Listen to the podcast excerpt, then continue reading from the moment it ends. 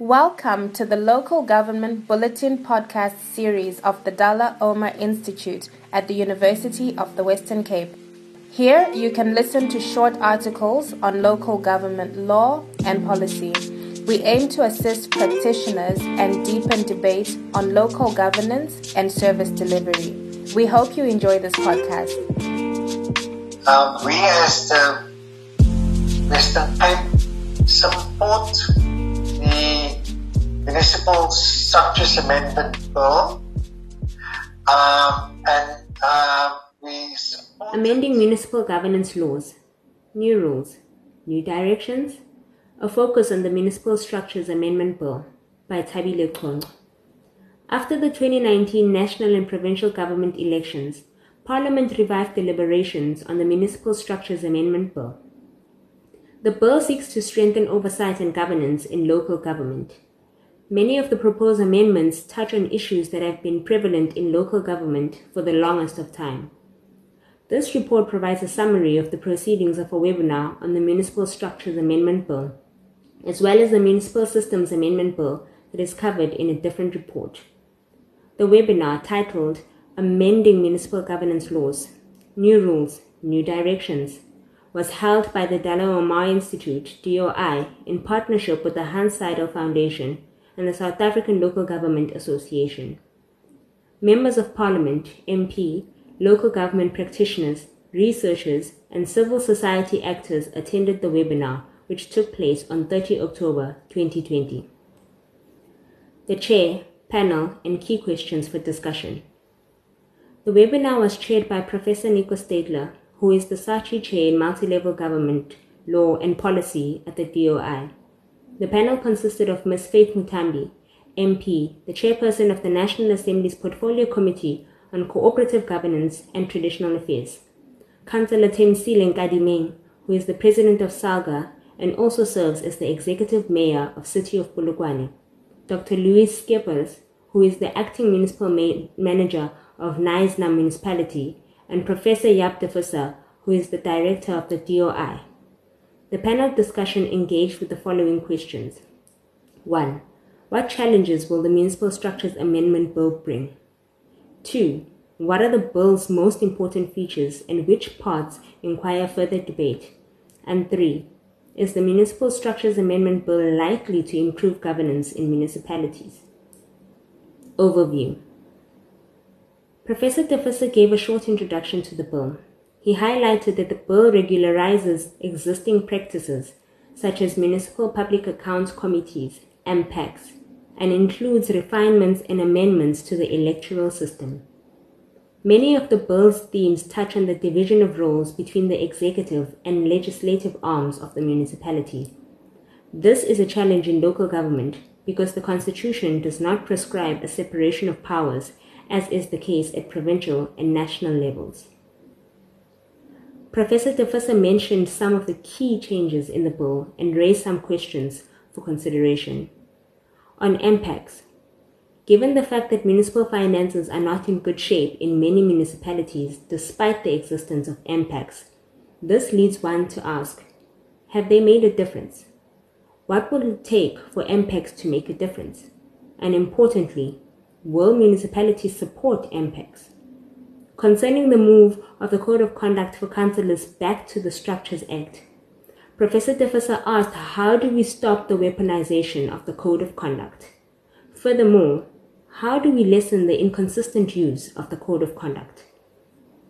Regarding the tightening of rules on the declaration of vacancies, which essentially falls on the municipal manager, Professor De Visser asserted that it is very difficult to assess whether there is a vacancy, as it often depends on internal party disputes and interpretations of party rules on whether or not a councillor is still a councillor.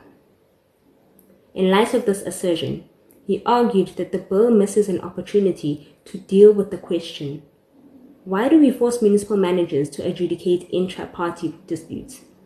He questioned why the Independent Electoral Commission, IEC, could not be tasked with the declaration of vacancies.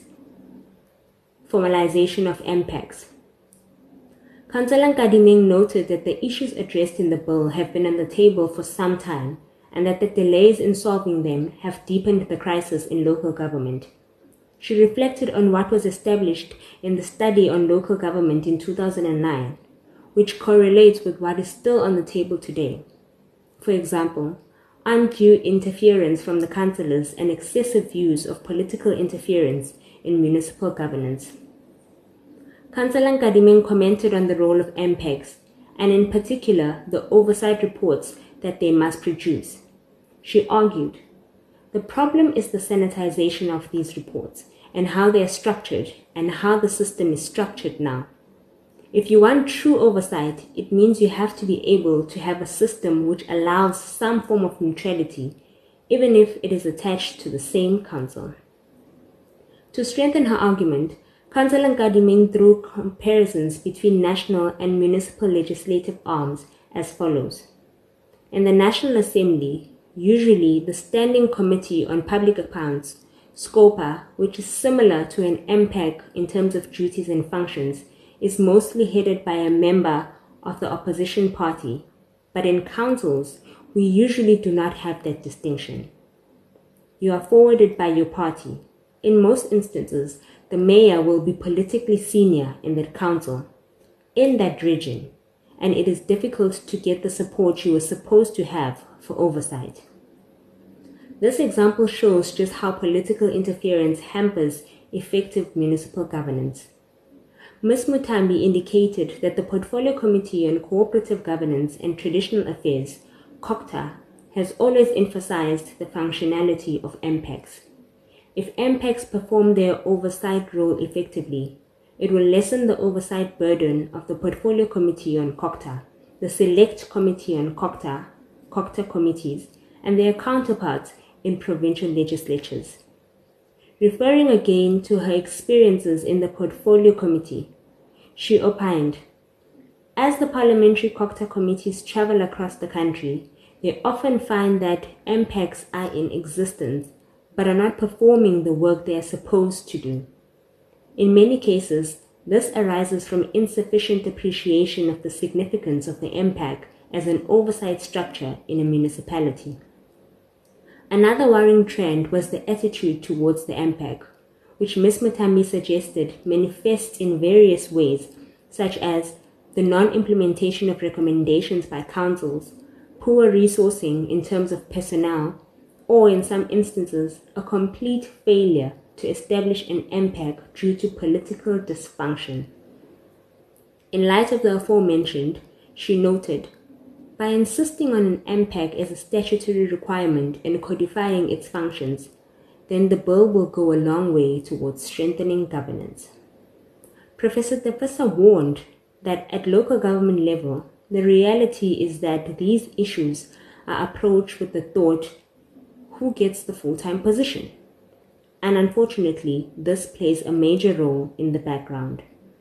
He indicated that in light of that, having an MPEG chaired by the opposition would be a welcome change, but the reality at local government is that a lot is centered around the full-time versus part-time position of councillors. We need to move towards seeing MPEGs as a necessary element of good governance, and that it is much better to pick up anomalies and issues internally through an MPEG as opposed to letting it fester and allowing it to be picked up by the courts, public protector, or journalist. Abolition of plenary-type municipalities. Ms. Muthambi revealed that in a recent oversight visit to Mpofani municipality in KwaZulu-Natal, the Portfolio Committee encountered anomalies where the function of the mayor and speaker was vested in one person. The municipality is then unable to delegate its executive responsibility because it does not have the minimum number of councillors required to enable it to establish an executive committee. In light of such experiences, Ms. Muthambi is hopeful that the abolishment of the plenary executive system, coupled with the requirement of a minimum number of councillors in a municipality, will assist to address these anomalies. Cooling off period in the Code of Conduct for Councillors. With regards to the introduction of a cooling-off period for a councillor who was dismissed under the Code of Conduct for Councillors, Ms. Mathambi reflected on what she encountered in Maluti Apufung municipality in the Free State. As the Portfolio Committee, we have encountered many cases of municipal dysfunction that warrant intervention in terms of Section 139(1)(c) of the Constitution. What we have encountered and experienced as a major problem with this type of intervention is that after 90 days following elections, the same councillors responsible for the dissolution of the council return to office and continue to destabilize council as before. She was therefore optimistic about the 2-year cooling-off period, expressing, "It should assist tremendously, provided that MECs act decisively and speedy in terms of investigating and removing councillors in breach of the Code of Conduct." The bill's impact on municipal governance. Dr. Skerberis noted that the bill presents some long-term sustainable solutions, but also contained knee-jerk reactions to problems. He argued that one of the challenges of local government is that we have a very complex legislative environment, and going forward, we need to work on how we simplify the legislation that local government has to deal with and that regulates what local government does. He expressed delight that the bill was addressing the unclear separation between the legislative and executive authority in municipalities. In discussing local government capacity, Dr. Skerberis defined capacity in 2 ways. First, it is the ability to do something. And secondly, it is the will to do something. You can have all the ability to do something, but if you don't have the will to do it, then you don't have capacity. Dr. Skerberis expressed concern that whenever municipal capacity is spoken about, it does not include national and provincial governments' capacity to fulfill their monitoring and oversight functions. It is important to also discuss the provincial and national governments' capacity to perform their functions in respect of local government. Reflections. Reflecting on the question, what difference will the amendments make? Ms. Mathambi stated, "The Portfolio Committee believes that, as with any law, its success lies with how it is interpreted or translated to execution. Many of the failures at municipalities are not as a result of inadequate, progressive, and developmental laws being in place, but they are as a result of poor capacity or lack of political will to implement." Whilst the amendments to the Municipal Structures Act are welcome, they are unlikely to solve all the problems being experienced in local government. Much depends on underlying social conditions and the political and administrative will in municipalities, as well as the provincial and national spheres of government. Implementation is key.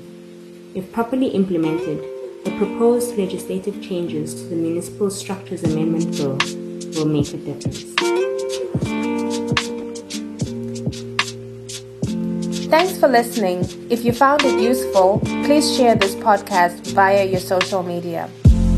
The Local Government Bulletin is supported by the Hans Seidel Foundation and the Bavarian State Chancellery. We are proud to contribute to the debate on local governance and service delivery.